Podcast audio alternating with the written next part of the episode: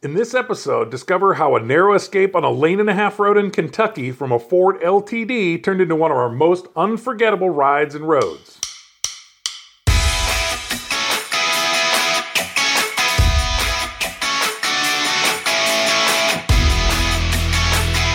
Hello, and welcome to Best Motorcycle Roads. I'm Tom. And I'm Todd. Uh, we have over 30 years of motorcycling experience and 15 years of planning and writing motorcycle trips. We're here to share what we've learned with you. Our goal at Best Motorcycle Roads is simple make your next motorcycle trip the best it can be. We'll dive into technology, planning, packing, the routes, and other tips and everything in between. From essential prep to unforgettable routes, we've got you covered. Before we kickstart today's journey, uh, we ask you to sign up for our BMR Rider Alerts. It's our way of keeping you in the loop with the latest rides, tips, and stories. We promise no spam, only the essentials to enhance your motorcycle adventures. Join the BMR crew today. We will put a link in the show notes. Our first segment is called the Toolkit. This is our segment about motorcycle gears, review, and tips. We call it the Toolkit. Um, I could give up a lot of things, Todd, when it comes to ride motorcycles, but I don't think I would ever want to give up the communication in the helmets. Um, ever since we started having that, I, I just feel like it's changed a lot of the ride. I mean, I know you started out, and I think we did too, Brad and I, with the Motocoms, which was a pretty primitive. I think that really allowed two people to speak if you had two up, and it allowed you to have music in your helmet, um, which was nice, but it was primitive. No bike to bike with the Motocom. Um, and then the Autocom was something that Brad and I had that was a little better. It was Bluetooth that got back and forth. And then we moved to the Sena 20Ss, and I think things started to really get good then. The problem with the Senas, as everyone will say, is it takes you an hour pre connection to get all the connections together. Um, so that was always frustrating. And then I think here recently, when the Sena 50Ss came out, it just changed the game. Sena 50S is on mesh. It's a one button click, and everybody's on. Um, Yeah. Yeah, I remember spending. Uh, we could easily connect two riders, you know, with our 20Ss, and uh, we. But once you started adding three, four, five riders, uh, it took forever. and uh, yeah, the 50Ss just got it all worked out. it eliminates frustration. But if if you have any thoughts or if you're even thinking about it, I can't recommend the 50s enough. Um, they've got the Sena app too if you need it. We haven't used the Sena app, I don't think, since the 50Ss came out because they just work. But there are some settings and features that you can change in there. I don't know if you've looked lately, Todd, but Sena's getting into helmets and stuff too. So they what they call their their quantum uh, quantum series helmets.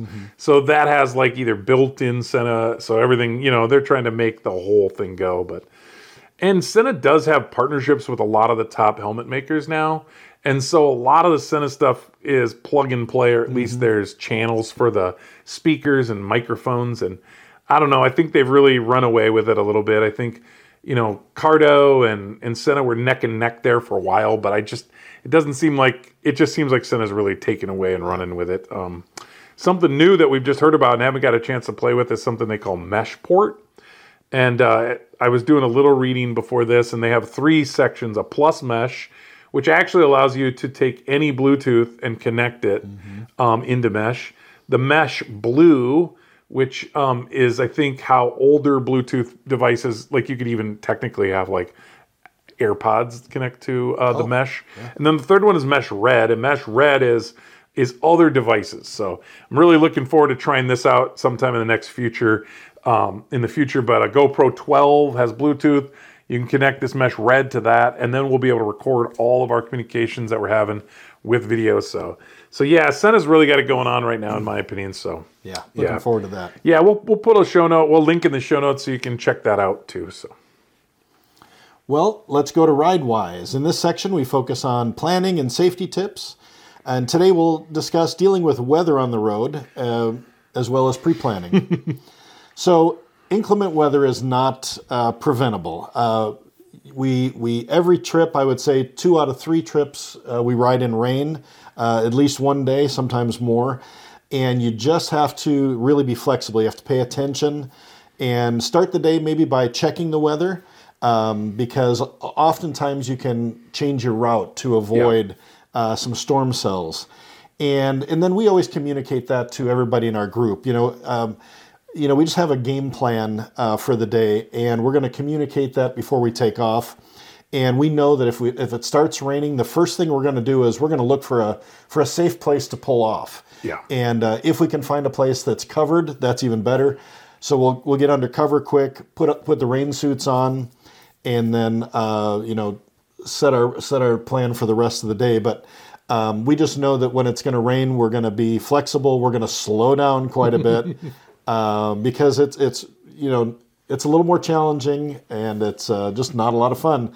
Um, but you know, I would watch the weather reports as you go, especially if you, you're suspecting a, a weather cell, you know, coming that day. Yeah, and I think we just have grown to learn to call audibles during the day. Sometimes you just need to put the miles in to get there, and, and you just slog it out.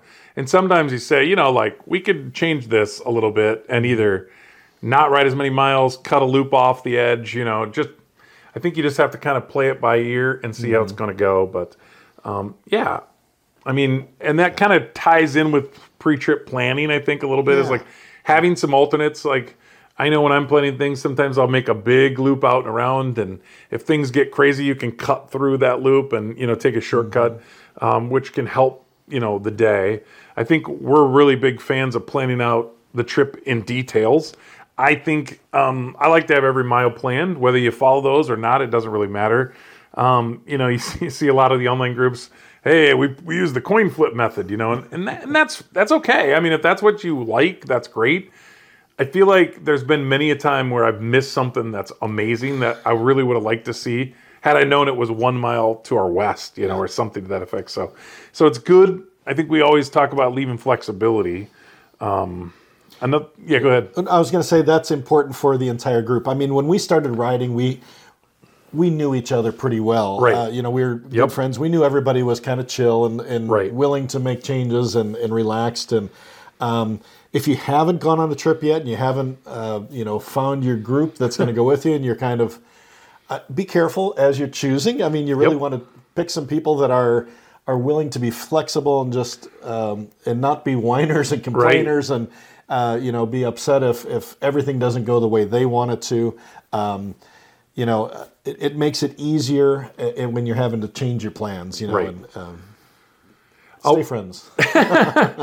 One thing that I really take into consideration when planning trips is uh, fuel range. So knowing who's going to be on that trip is important. Um, you know, we, we have a guy, Mike, he likes to he has about 150 mile range in his head. I think he can really go like 190, but he's comfortable at 150 that may, it's good. We don't want anyone to Todd's point is getting you know out, anxiety. Yeah. This is supposed to be fun and relaxing. So, you know, a couple hours between, you know, with wheels up is a good number.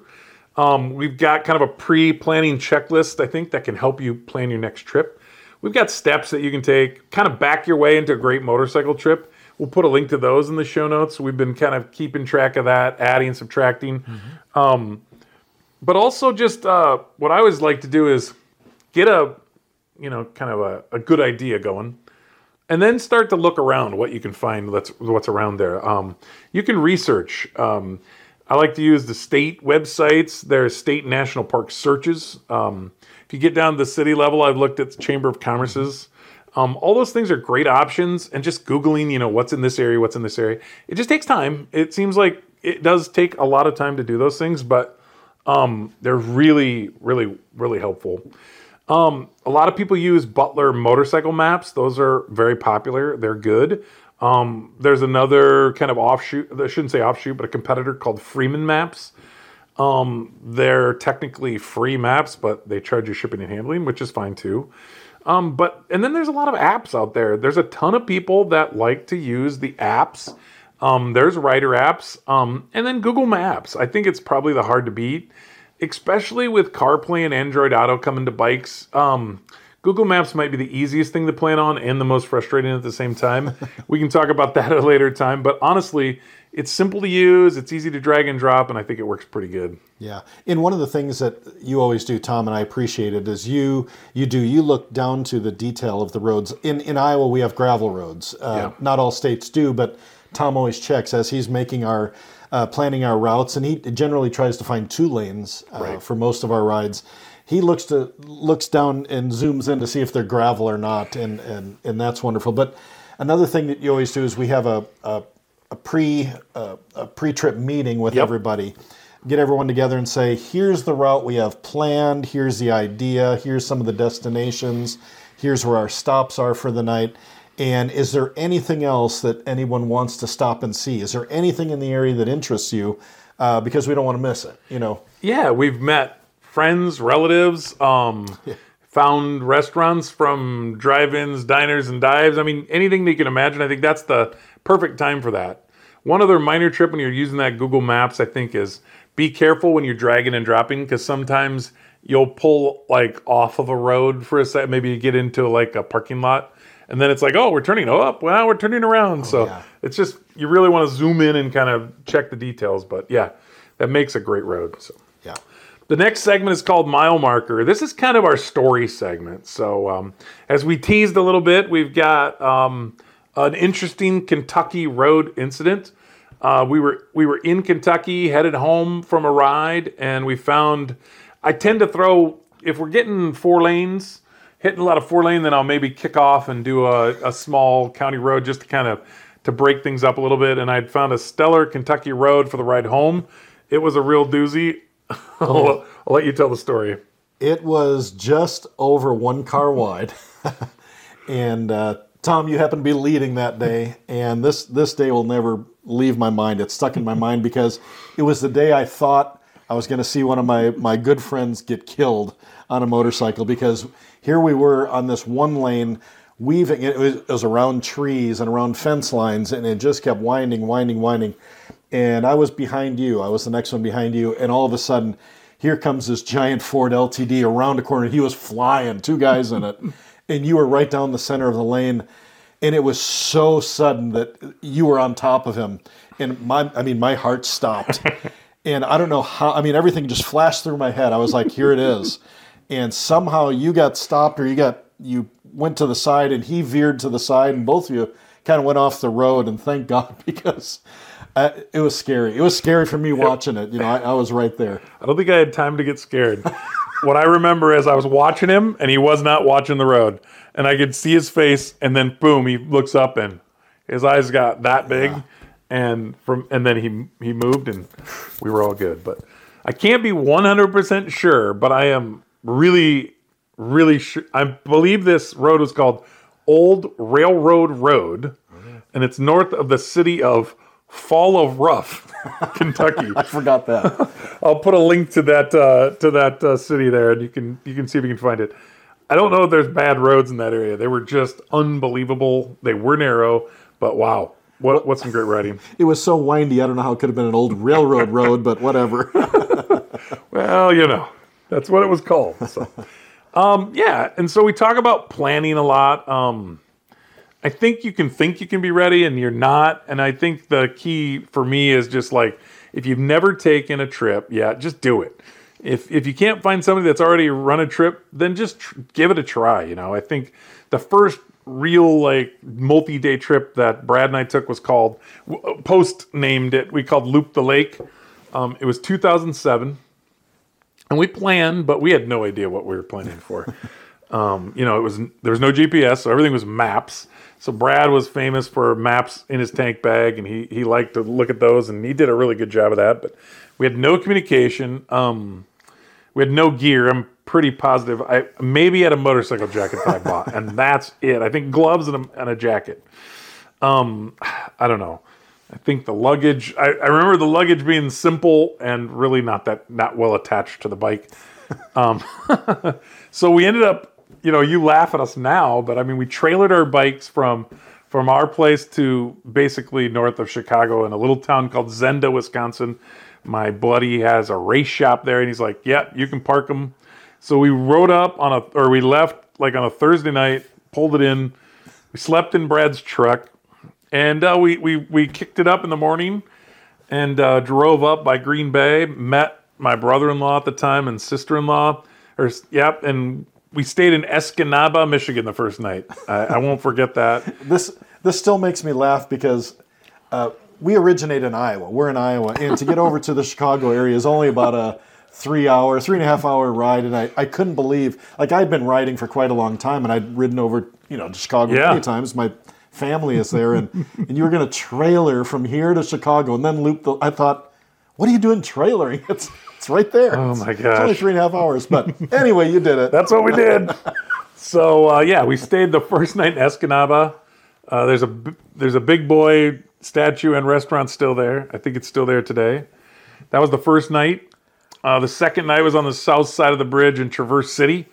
I remember, you know, that planning word again was we didn't have plans and we didn't have a room. I think there was one room left in town, and we got it. All four of us stayed in the same room. Um, anytime you're in the UP, you can't forget about pasties. Uh, not to be confused with pasties, but basically, pasties is the hot pocket of UP miners of the past. Um, the story that I was told back then was that pasties started from leftovers from dinner. They put it in some bread, baked it, and that was what they took to work to eat the next day. Hot pocket, yeah. Yeah, so um, the Mackinac Bridge, um, great bridge that you know um, separates Upper and Lower uh, Michigan. Man, what a cool ride across the bridge, couple miles long. Just a sight to see if you're ever in that area. It does. It does have mesh in it, though. On one side is mesh, I think on one side is not. yeah, yeah. So if, if People get a little nervous about that. yeah, it makes your your bike float a little bit when you're riding you the know. mesh. You know. Just let her ride. um, there's a little town on the south side called Bliss, uh, the Bliss store in Bliss, Michigan. It's just a great Americana general store. Um, it's about an hour south and west of Mackinac Bridge. Just a great store, um, locally owned kind of thing. Highly recommend stopping in Bliss if you get the chance. Um, and then uh, Michigan 119, uh, one of the popular road. It's called the Tunnel of Trees. Another narrow road. It's it's not two cars wide. Meeting a suburban on the Tunnel of Trees. You'll remember that. Yeah. Yeah, so that was one of the things I, I remembered so well. And then we looped on the bottom side, slipped through Gary, Indiana. We got stuck. I don't know what the heck we were doing, honestly, Todd, because like we were in downtown Chicago traffic as well. Again, no GPS, so you know we're on maps. And then, oh my gosh, uh, that my love of GPS may come from this trip alone. So, yeah. you know, we got the bikes loaded up in the trailer. We kicked out, took a wrong turn, headed downtown Chicago instead of out of town. And then at the very end of the day, it was about one o'clock in the morning. We're crossing the Mississippi from Illinois to Iowa, and we hit something in the road. So we ended up having to change a tire. and unfortunately, the a gentleman in front of us hit the hit the same thing, hurt his tire. We changed his tire first because he's like an 85 year old man. So we were doing our good deed. Good for you guys. But uh, yeah, it, but you know, honestly, again, like we talk about so many times, like I remember every step of this trip. It was the first one. I remember how much my butt hurt on the third day. You know, like I was like, we're in, we're on the wrong side of the lake, and I never gonna ma- make it home. You know, so um, so yeah, so yeah, that's our um, that's my story for the day, I guess. This podcast can be found on bestmotorcycleroads.com slash podcast. All the information you need will be there, uh, but you can subscribe on Spotify, Amazon Music, Apple, Pocket Casts, and YouTube. All right, Uh, roadside Q&A. yeah, In this segment, uh, we'll be looking to answer your questions and take any suggestions that you have for topics. And we'll provide insights and advice based on our years of planning, uh, planning trips, and our writing experiences. So we're just basically asking people to, you know, if they have questions or hey, talk about this. We'd love to dig in, right? Yeah, and Yeah. since this is episode one, I guess we Hey, don't, we don't, have, any anybody yet. We have no listeners. Please. No, that's that's good. I'm I'm excited about that part because you don't know what people don't know, and it, it'll be fun to to help out. So Yeah. all right. So the last segment is called the last mile. It's our closing segment. Todd, do you want to talk about what? what Yeah, you- I think uh, for me, building camaraderie and having uh, these experiences together is is really what I enjoy most. I think you enjoy most Yeah. as well. Um, you know, sharing some laughs, uh, sharing the stories, and, and these are stories that, that will live forever. So, and, and how do you do that? For us, it's the communicators is a big part of it, uh, because while we're riding, just to kill the time, and uh, you know, we talk about our families, talk about our kids, talk about plans, talk about the podcast, talk Right. about all these things that we'd like to do. and they're also essential for spontaneity. Um, if we're riding by something that someone sees and says, "Hey, let's pull over and take a look at that," and they're in the back of the group, uh, without communicators, there wouldn't be any way to do it. So, Right. um, these communicators, I think, as we mentioned earlier, are just essential. Um, it, you know, and it's a way to share laughs along the way and point things out and um, that's my favorite part. You know, just like building our friendships along the way, and then, you know, pre-planning. Uh, Yeah. Really pre-plan with your group. Ask everyone to be flexible.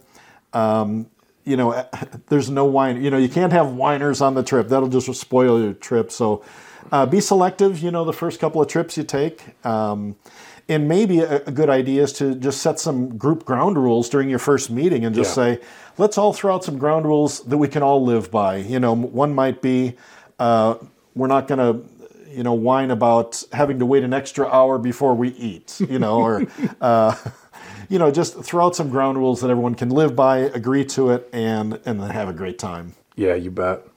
I think for me, it's just um, as I reflected on this episode and ta- thought about that first ride, is just get out there. If you've never done a first group ride trip, get out there and do it. It doesn't even have to be just do one day, you know. But if you don't go out there, you don't have one, and it doesn't start kind of the the domino effect because, like I said earlier, I just I I love that trip. I remember so much about it. Um, I remember the great things, the Bliss store. We've stopped there a couple times when we've been in the area. The bridge. Um, we've got a great picture of three bikes and the bridge, and you know, just take those pictures and remember that trip. So yeah, that's what I remember. But Yeah. So yeah, we're ready. The next episode we'll have is called "Planning Your First Motorcycle Trip." Um, so if this motorcycle, if this episode revved you up your day, please don't keep it to yourself. You know, like it, subscribe it, share it with your crew.